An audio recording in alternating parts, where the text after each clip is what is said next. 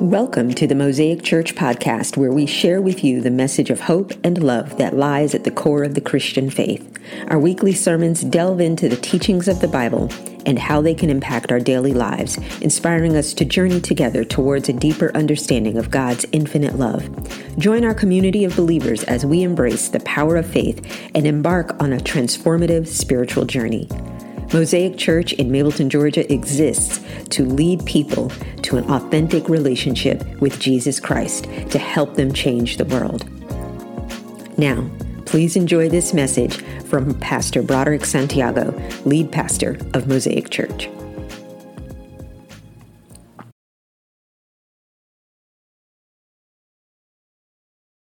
Something far greater. We are dealing with this thing called spiritual warfare. And I'm here to tell you, my brothers and sisters, today that the enemy of our souls is busy. Whenever he sees God doing some amazing things, whenever he sees more and more people running back to the church and being reconnected with God, the enemy is very, very busy. And oftentimes we forget that.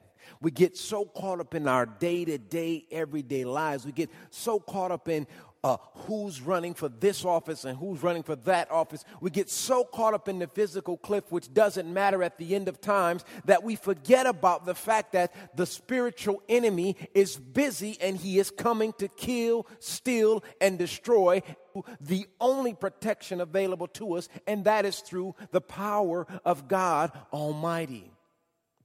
Today, I want to remind you all that we fight a battle, a real battle, every day.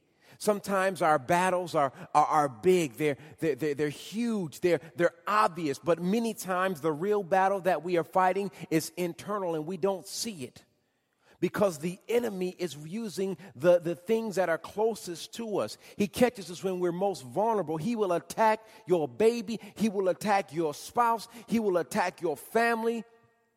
He is busy.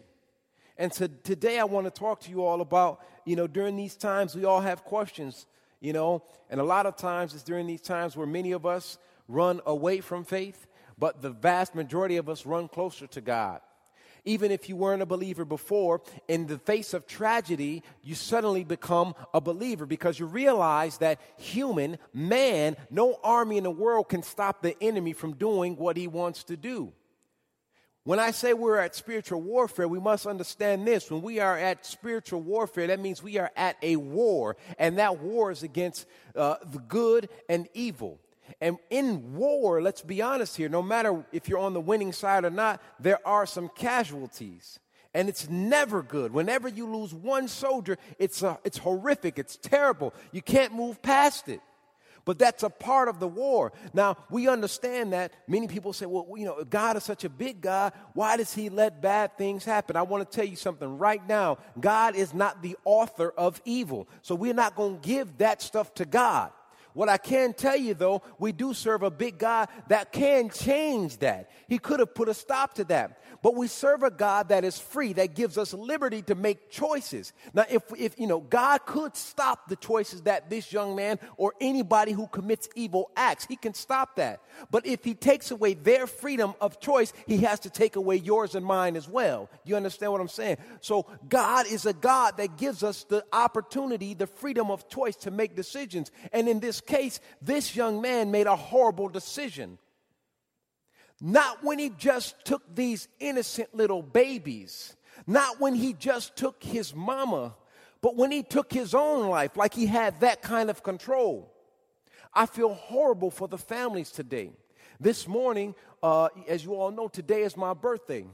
And this morning, my darling son Junior came to my office as I was praying and meditating and really going over this word and asking God to just really reveal the words He'd have me to use. And my son, Jared, do you have the, the, the, the graphic ready? My son made this for me this morning. All the other kids made a card for me, but Junior says, No, Daddy, I got something special for you.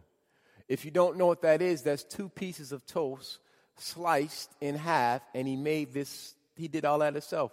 Now, I'm, you know, I, I first thought he was trying to kill me with all the butter. But I know it came from a pure place in his heart.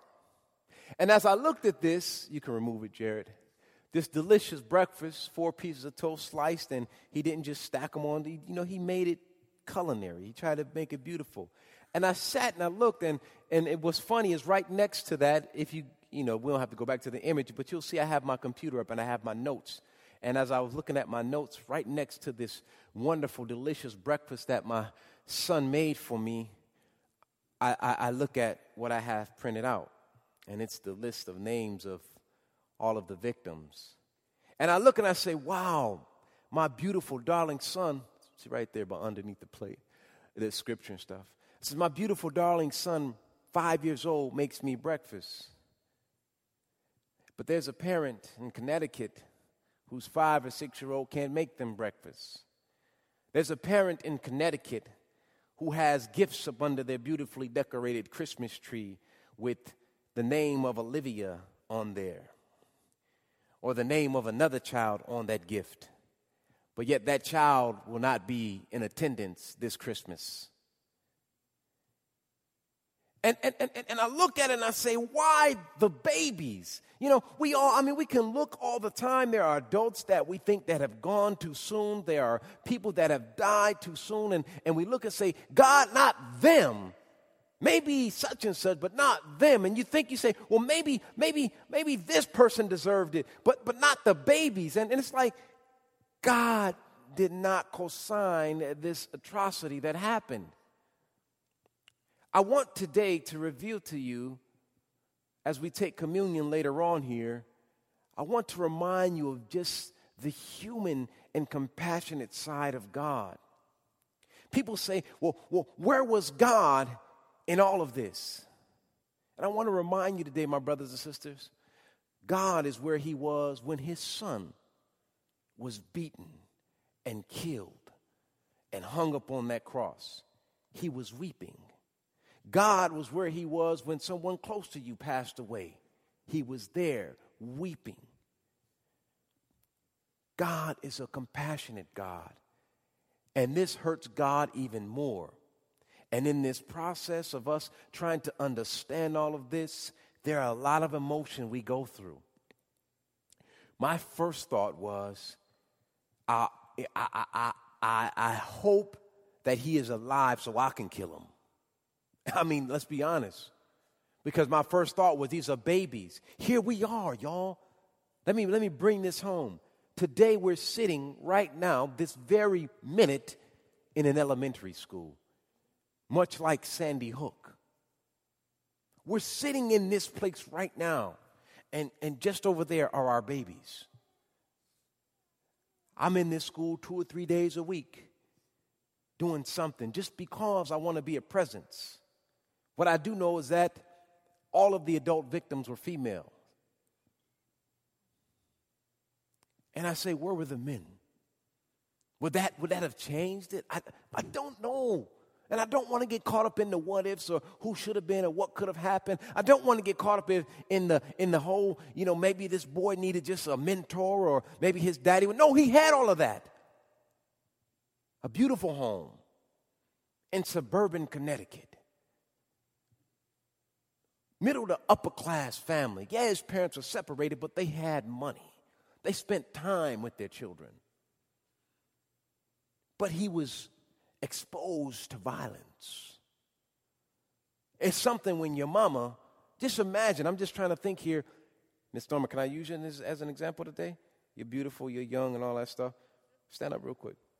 Just real quick. Come here. Let's just come on up here. Let me just put you in the spotlight for a second. Mm, mm, mm. Can y'all imagine this beautiful specimen of a, of a woman that God created with, with like several semi automatic weapons for no good reason?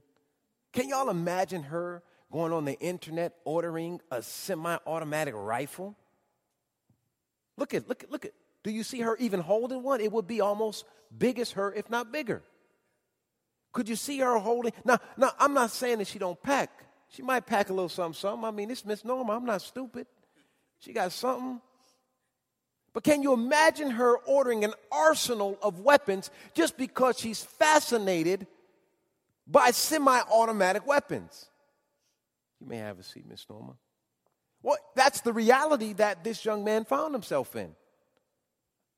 A mama that loved semi automatic weapons. A father that loved semi automatic weapons.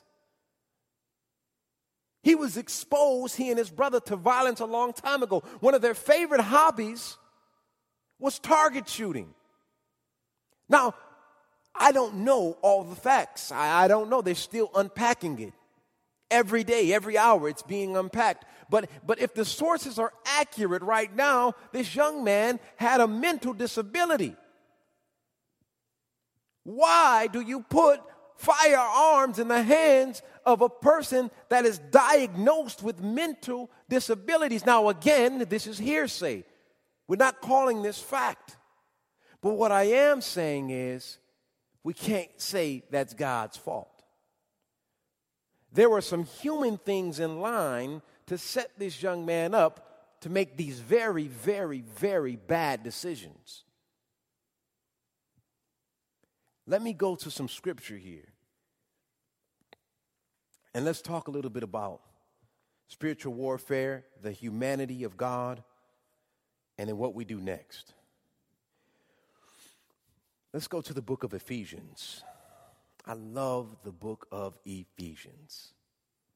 I love it. I'm going to tell you why in a minute. Let's go to the book of Ephesians. Let's go to chapter 6, and I want to read verses 11 through 13. Says this, and, and, and I don't have any notes for you today. God shifted this message, and, and so I had to just flow with what God would say. But the scripture should be up there. Ephesians 6:11. If you don't have it, bring out a Bible and I'll read it to you either way. If you have a mobile device, you can go to a YouVersion there. Jared, what I don't even I didn't even tell Jared about this, so he may he may have it up there. He does. Awesome. And we're gonna go verses 13, 11 through 13. Word of God says this. Put on all of God's armor so that you will be able to stand firm against all strategies of the devil. For we are not fighting against flesh and blood and enemies and Democrats and Republicans and blacks and whites and Hispanics and immigration and stuff like that, child sex trafficking. And we're not fighting against that stuff. We're fighting against evil rulers and authorities of the unseen world, against mighty powers in this dark world, and against evil spirits in the heavenly places. In other words, there are some folks, some dark spirits in heavenly places that are, that are, that are being kicked out, evicted. And they're sent here because they're jumping on the wrong side, the dark side.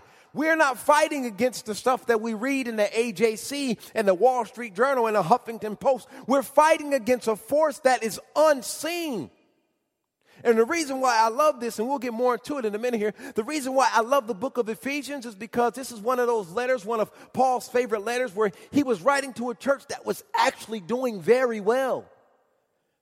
He wasn't like he wrote to the church in Corinthians and he like when he wrote to Galatians. No, no, no. They didn't have issues in Ephesians. They were doing really good. Matter of fact, he spent a lot of time in, in, in, in, in Ephesus. And he wrote this letter to them while he was in jail. Really just saying, I'm proud of y'all. Keep doing what you're doing. This is awesome. But while you're doing it, because you're doing such a good job, I need to throw this in here, this little tidbit. This is my final word. After he's patted them on the back and given them an attaboy, and you guys are doing so awesome, he says, Hold on, wait a minute. Before I close this letter, let me tell you something. Because you are doing so well, don't get distracted and don't be fooled. The devil that is that you don't even see Y'all can, not the Pharisees or the Sadducees or all these other folks. No, they, they ain't nothing. They're punks compared to what's coming. Armor yourself with the word of God because our battle is not against Pharisees and Sadducees and Democrats and Republicans and libertarians and homosexuals and all of this stuff we think it is. No, it's deeper than that. Our battle is with an unseen force that attacks the spirit, the soul. It distracts us and separates us from God. So Paul is saying to this church who is doing amazing things. Listen, y'all got it going on, but baby, let me tell you something. Because you got it going on, oh, it's some forces coming to get you. You need to strap up, put on the full armor, start from your feet on down and bring it all the way up. Cover your head, cover your chest, cover your arms, cover your legs, cover your feet, cover every part of your body because he's going to come at every angle he can and he's going to start with what, what's closest to you. And this is what's going on in this world. See, had he, had he, had he, watch this. We saw what happened uh, at, at Virginia Tech, and it's a thing of the past already. But when he comes at little innocent babies who could not in no way in the world offend anybody. I know you all go to restaurants and there are loud kids there, and you might want to just spank them on the butt, but you don't want to kill them. Huh? Or you see a kid running around the mall and ain't listening to their mom and daddy, you don't want to kill them, you just want to use your belt or offer your belt. Don't, don't, don't make that public because I don't want to get no trouble. You understand what I'm saying? You don't want to kill him. There's nothing that Junior, Brooke, Riley, any little kid can do that would offend you to the point where you're going to walk in with an AK 47, two other guns, unload all of your weapons, and then say, okay, it's done, pow. But the enemy, the spiritual enemy of our souls, is like, I'll get him here. Where's your God now? Where's the one you pray to and call upon now? Where's he at now? He didn't stop this from happening. Matter of fact, it's his fault. And many of Christians, what we'll do is we'll, we'll run away from that. Many people, Christians, will say, Oh man, how can, a, how can God allow babies? Oh my God, he can't be real. And then those who are already disconnected, I already know some people in my mind that are sitting here questioning God. I knew God wasn't real. How would He let innocent babies get killed? And I take you back to the fact that we were at war. Grown people, children, babies, we're all. It, here's the thing that's a fact. And I shared this with you last week. Our life is as short as the, the width of our hand. In essence, we are all going to die. And if anybody here knows exactly when that date is going to go, uh, raise your hand. Just tell me so I can go ahead and put that on my calendar to be there and do your eulogy. But the thing is, I don't know if I'll be here because I don't know my own time. None of us do. These babies certainly didn't. That principal, that psychologist, that teacher, heck, I don't even know if Homeboy knew he, it was his time. He didn't have that much control over his mind to determine if it was time. He didn't sit down and plan this out. He didn't have a script, he didn't have a blueprint. He just was mad at the world and decided, you know what? Thursday he tried to get into school for some weird, weird reason. Had a little altercation. I'm coming back and vengeance is mine. I'm going to put it on you. And lost his everlasting mind and life in the process. Armor yourselves. Armor yourselves. 13 says, Therefore, put on every piece of God's armor so you will be able to resist the enemy of the time of evil. Broderick, I hear this scripture all the time, but nobody has told me what the flip the armor is. Should I walk? Should I just like walk out the door with like a olive oil cross on my forehead? Should I, should I, should I go and get more Jesus? I love Jesus paraphernalia. It's, what, what is this armor that you are speaking of, sir? That every other pastor in my life has talked about, sir? What the flip is the armor you're speaking of? Because nobody's told me what it is. They just said put it on. I'm here to tell y'all today it's all of that plus some. It's covering yourself with prayer. It's literally, if you start your day before praying for somebody other than your doggone self, shame on you. And I'm not stepping, I hope I'm not stepping on anybody's toes. I was sharing with somebody the other day when I dropped Junior off at school. Oh, it was a teacher uh, here, as a matter of fact. I think, I don't remember. But every morning we get here. This is the carpool lane, and I'm there. And we have a system, you know, hey, we're in the line. Go ahead, take your seatbelt off because we don't want to hold the line up and we're there. And one day, remember how I was talking about margin? I was rushing. We didn't have enough margin. And literally, I'm, I'm like, all right, come on, Junior, hurry up, man. We got to get you out. And he was like, but daddy, wait, wait, wait, wait, wait. Are we going to pray? And we pray every single day. And this day, I totally was rushing and forgot to pray. And so we pulled up here, and I would not release him. Well, let me fix that. He would not allow me to release him unless we prayed. So I just went through the line and just parked, and we prayed right there. It was that important that I covered him in prayer with the armor of the Word of God, asking God to protect not just my baby boy, but bless the teacher and the assistant teacher. Bless every child in the room. And if a child has a bad day, God, please bless my son Junior with something smart and wonderful and something with compassion that would just change the day for this child. And it happens. He does it. Kids will be crying. I, will never forget, I came here to have lunch with Junior, and this one kid, he's like a, a problem kid. I can't say his name because this is recorded, but he's my buddy. And he's like, he, he's not a bully. you know, when they're five years old, they don't understand bullying, they don't understand picking on. So he's a whiner, and he takes stuff, he doesn't share. And this boy was having a bad day. Everybody's parent was there, but his mom didn't show up. And she said she was, so he was just torn to pieces. And Junior said, it's okay, little boy's name. It's okay. I'll ask my daddy if you can eat lunch with us. And so Junior says, Daddy, can he have lunch with us? Will you buy lunch for him too? I said, Absolutely. That's my buddy. And and and Junior did that. And we had lunch and that was that. And then another day I came, that same little boy saw me and he was acting up. We were walking and playing outside, and that little boy was acting up. And I walked over and I and, and I'm walking with my son, and I asked Junior, I says, May I go and walk with this little boy? Because he's having a fit. He's walking around. Nobody wants to hold his hand because he's a, he's a troublemaker, if you will. And Junior says, That's okay. I'll just walk with over there with somebody else. And so I walk and I'm holding this boy's hand. And we're like the best of buddies.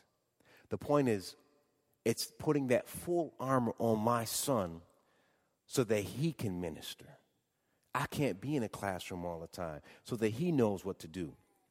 I've read and heard stories of little boys at Sandy Hook who did that, who had enough wherewithal, and you can tell that they were covered with armor to say, Classmates, come on, come on. While everybody else is crying and running amok, a six year old is gathering his students, his, his classmates. He's six. Okay, if you want to know what six looks like, that's Brooke and Junior. And he's saying, Hey, gather up, get down, hide in this corner. He's helping the teacher. He was covered. When you're covered, you have the wherewithal in your mind to make the right decisions. When you're covered, you, you have the wherewithal in your mind to find the right sources for your help. When, when, when you're covered, you know who to call upon at your time of need. Covered. What? Okay, okay, I get that. So I guess that would be the helmet. Is that what you're saying, Broderick? Exactly. Well, what about this chest plate they talk about? What about the chest plate? What is the chest plate? It, it, it's the thing that protects your compassion. In other words, if you got this covered, you're thinking in the right mind, it helps with the compassion part of it. It helps you think wisely and react with compassion instead of fear, which is the arch enemy of compassion. And when your mind is right and, and, and, and you got your, your helmet on and your chest plate is covering your heart so you can have great compassion, it helps you to make the best decision so that you can now be the soldier to help the rest of the troops. You can now be the lieutenant, the captain. You can help them because you're covered with compassion. And you're not thinking about fear because you know who you serve. You know who's going to protect you. You know who's going to carry you through what everybody else is panicking about. Okay, okay, cool. Well, what about what about what about protecting the feet? It says start with your feet, right? It says something about putting something cover your feet and all that stuff. So so tell me about that, man. Are there some special boots or a shield or something? Yes. Let's talk about that. My head is covered with my helmet through prayer and other people praying for me. It's not just you. Every morning, pray for somebody other than yourself. I dare you if you're not doing it already. Pray for your neighbor. Pray for kids you don't even know their names. That kid that you see running through the street all the time that gets on your nerve, cutting through your beautifully landscaped lawn. Pray for that kid. Pray for everybody. Helmet. Compassion. Reach out to people who, who, who, who, don't need it. People who didn't ask you for anything, but you see a need, meet it. Protect yourself with compassion. Keep a level head. And make sure everywhere you walk, everywhere you go, that you leave a trail that shows Jesus. Your feet are so heavily planted in the Word of God. Your feet are so heavily planted in, in, in all that God has called us to do. Your feet are so heavily planted in healthy and, and, and, and fertile soil that no matter where you step, you could step on the hardest of concrete, you could step on tile, you will leave a footprint, a mark, because your feet are heavily weighted with the anointing of God. Because your head is protected and your arm is protected. Y'all know how much that stuff weighs? I read somewhere that stuff weighs like double your body weight in some instances, depending. It's like a couple hundred pounds. And these guys fight with this stuff. I've been watching uh, Thank you, Sam. Uh, uh, Game of Thrones. I'm watching season one. I cannot wait to get home to con- finish off season one. But I was watching these cats, man. They had a battle, and they were what is it called? Jo- jousting, jousting. And uh, one guy's on a horse, another one's on there. And here it is. They got all of this heavy armor on. He's protected from his head. He's got his neck protected, his chest, his arms. He's got these elbow things on. He's got all of this protected. The horse is even protected with armor, and he gets on there. And one comes this way, and the other one comes this way. they got these big old things, and they have to go as fast as they can. Giddy up, giddy up, giddy up, and boom, try to knock the other person off. And so I was watching this one episode, right? And the guys on there, get up, get up, get up. Boom, they just they just hit each other and nobody fell. He comes back the second time, and they come back, and the horses don't even get a break. They cover, they're covering the armor, they're running. And he comes, and remember, they're covered with all of this stuff. They're covered from head, chest, all of this stuff. Somebody has to lose, right? How do you lose? Death, or you get knocked off. In this instant, it was death. What I'm saying is, even though you're fully covered, that does not mean that the enemy won't find a little crack to get in.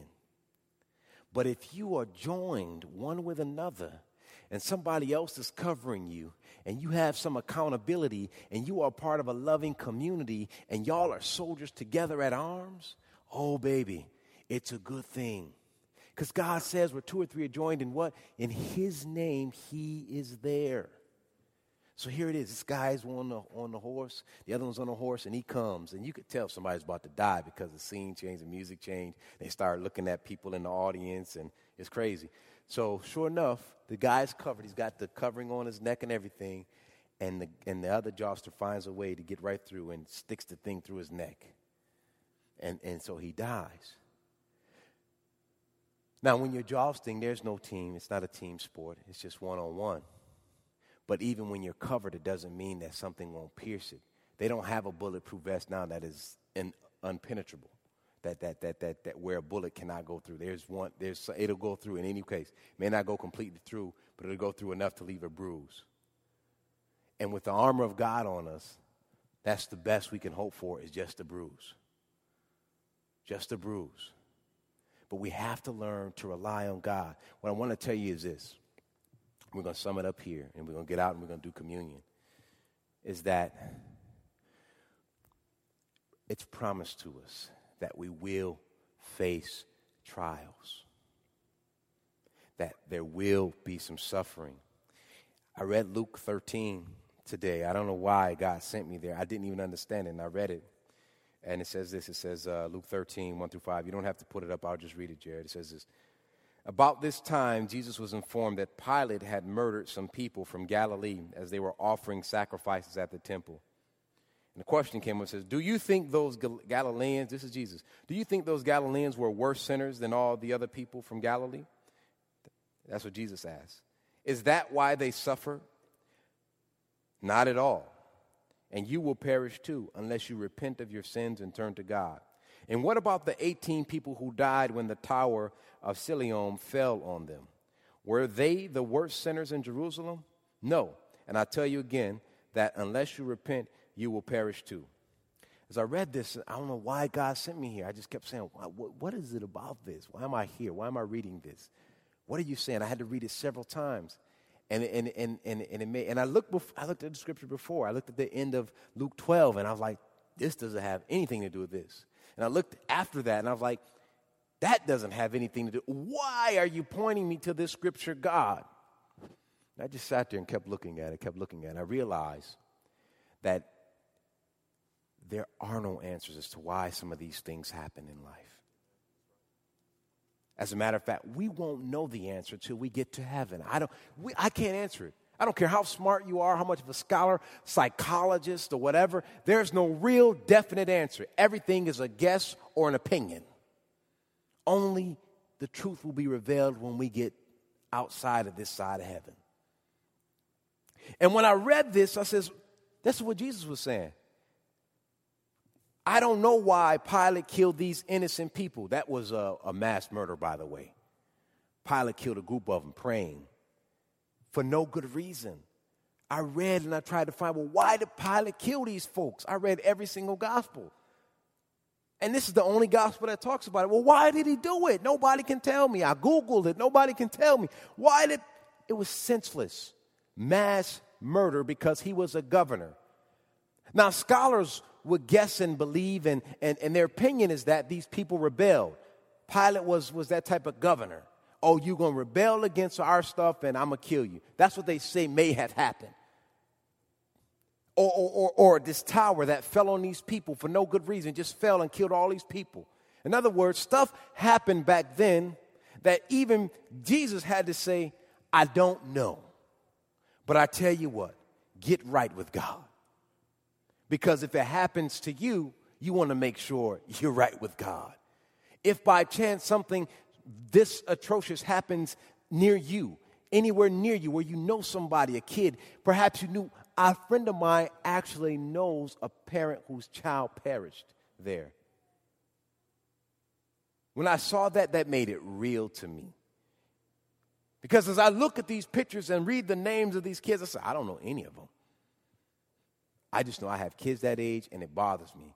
Then I see my boy, one of my closest friends, business partner, bandmate, pay, post on Facebook the name of one of the parents that happens to be also a friend of his that just moved up there for a job like last year whose child perished. I says, Whoa, I know him, and if he knows them, then I know them, and it's different now. This means war. And it's time for us to suit up. Let me tell you a quick story, and then we're going to pray and we're going to be on our way with some communion. As you all know, my heart is for the next generation. My heart bleeds for the teachers and parents and children in the city of Mableton. I'm desperate for them. I bust my butt throughout this week. I go to every single school that I can in this district, starting mentoring programs because they don't currently exist here. You're talking about a city with a high school dropout rate of 58%. You're talking about a city where in high school you have 20 year olds that are sophomores because they don't have enough credit to finish school. And principals are saying to me, we cannot tell them legally to drop out, but can you give them some direction? Tell them there are options. Get a GED, go to the service, do a, a trade or something. Just get them out of our hair. And in the sixth grade level, where my son is, I have eight kids that I'm working with, me and the counselor there. And I had my very first meeting with them. There's a young boy in that classroom. We're sitting in a circle. I'm asking everybody questions, just some, some icebreakers. And this little boy, the counselor warned me, he said, There's one kid, man, I could not even get him to say his name. Eventually, he told us his name and he talked a little bit this kid was there. We're sitting in a circle, and I'm asking kids what they want to be, what their names are, all of this stuff, just trying to get to know them. I'm telling them about me. We're laughing, having a good time. I get to this young man who's sitting right there on my left. He wouldn't talk. I was sharing with Jared, I says, he was so quiet and so unapproachable that I thought he was mute. If that's not a derogatory term, I if it is, I apologize. And and the young men, the other kids were speaking for him. Oh, he don't talk. And other kids said, no, he talks, but he, he doesn't talk. He just yells. When he talks, he's like mad. He's angry. And I'm trying to get to this kid. I'm like, hey, buddy, you know, what's your name? How you doing? What, what do you like to do? And somebody told me his name. I said, let him talk. And the counselor says, let him be. We'll talk afterward. I says, okay. And afterward, the counselor told me, he says, it's amazing because just last week I got a report. They asked me to come in and talk to him. I says, why? He not talk. He's not talking. He says, man, the thing is, when he does talk, he goes from zero to 10. He's lashing out. He's disruptive. He's very violent. But he's a loner. He's socially awkward. When I read the paper this morning, when they were talking about this young man, Adam, who committed such a crime, he reminded me of this young man. Matter of fact, his psychologist said if you ask a friend to speak about him, it would be very difficult to find one because he didn't have any. But when he did speak, it was he was he would go right to 10. He was never happy. He was he wasn't a bully. He wasn't even bullied because he didn't talk. Nobody would pick on him. He was not only emotionally broken, but they said he couldn't even feel real pain. He had this unique disease or disorder even in his skin where he can't feel pain the way we can. So much so the shop teacher asked some some some some parents and others to come in and say, "How can I teach this kid safety if he has this disorder where like for instance, if he cuts his finger, he won't know he cut his finger because he cannot feel pain." This is what this kid experienced and I'm saying to myself, that's a, what we call a sign. Get that boy a mentor, get him some friends and so I look at this young man to my left, and I, I immediately begin to think about this kid, and I says, I'm desperate for him. I'm desperate for him. He don't even have to tell me what's going on at home. I cannot wait to see him this week and just say, hey, let's be friends. I like to play checkers. You like to play checkers? I like DSI. Whatever I can do. And I'm desperate to sit down and talk with Jakai and say, what's cool with the kids your age now? Hit me so I can be hip because I want to be this kid's friend. Because I know that if I can reach him and break through that barrier he has up, that wall that's guarding his heart, that I know for a fact that that's one kid that we won't see on the news. I can't guarantee he'll finish high school or go to college. I can't guarantee that he'll be a model citizen. But I do know this I know that we will bring him out of this social awkward phase that he currently finds himself in. We are at war. Every single person in here needs to be desperate for that kid, like I am, or a kid. I went to a meeting and, and we're talking about these statistics, and I stood up, the only brother in the room, the only young male in the room, and I says, Not on my watch, baby. I said it just like that. I don't care how animated they thought I was or how inarticulate they may have thought I was. I stood up and said, Not on my watch, baby, and I meant every word of it. And if I can just save the eight kids that I'm working with from sixth grade whom I'll work with all the way, as long as they stay in this district, through high school, and then work with the 15 kids at the high school level, and then work with the six or so kids that I work with here. Let's see, y'all do the math. That's a lot of kids that could change just the, the, the, their, their future with one person, one hour a week. One hour. Not on my watch, baby. We're at war, and I'm going to do my part as a soldier to prevent any more fatalities. Amen? Here's the good news Jesus says this. This is Jesus saying it in the Beatitudes. He says this Matthew 5 4. God blesses those who mourn. For what? They will be comforted. Jesus wept. God is full of compassion. He wept when his son died. And God promises to comfort us. That is, a, that is evidence in how he comforted Mary when her baby died. When she watched her son die a brutal death, God comforted her. Amen. Let us pray. And in our prayers today, I want to do something a little bit different. I'm going to call out the names of each and every child, every victim, including uh, the uh, convicted's mother whom he murdered. Eternal God, right now, this is probably one of the most difficult things for me to do. Because as I look over this list that is before my eyes, and I see the ages and the birth dates and the names, I don't see just names, I see little, beautiful, smiling faces that were just a couple away, a couple weeks away from celebrating your son's birthday. And in an instant, for no reason at all, were called home. I know, God, how you feel about children, so I am confident, and I that's the one thing that gives me comfort is that they're playing with you. You're playing tag with them right now, or hopscotch. You're smiling and you're pointing them, showing them how beautiful it is in heaven. You're even showing them how you're going to comfort their mom and dad and their siblings that are left here on this side of heaven. But, oh God, if you would, send us your comfort as well. We don't personally know these children or the victims, but God, we know this that you've called us your children, and we have compassion in our hearts for them. So comfort us as we try to unpack and understand all of this mess that's going on in this dark world we live in.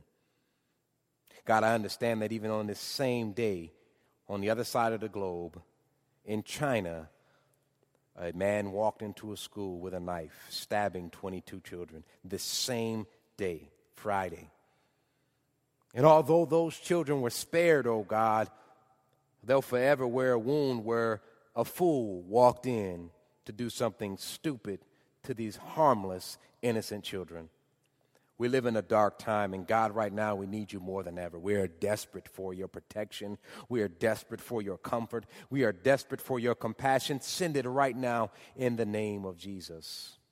And God, if you would, sprinkle an abundance of compassion for the Bacon family, the parents and the siblings of Charlotte Bacon and send your compassion to the family of Daniel Barden and Rachel D'Avino and Olivia Engel and Josephine Gay and Anna M. Marquez-Greene and, and Dylan Hockley and Dawn Hochsprung and Madeleine Hsu and Catherine Hubbard, Chase Kowalski and Jesse Lewis, James Mattioli, Mattioli Grace McDonnell, Anne Marie Murphy, Emil Parker, Jack Pinto, Noah Pozner,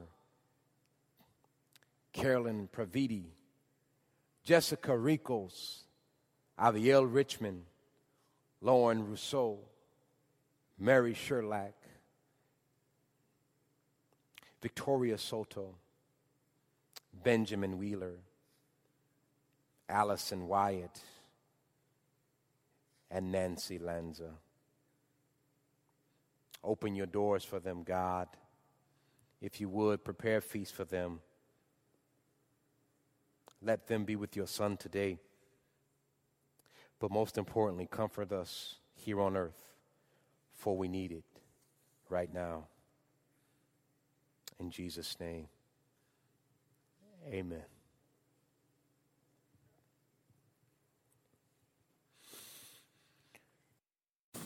Thank you for joining us today. Our prayer is that Pastor B said something that moves you closer to Jesus.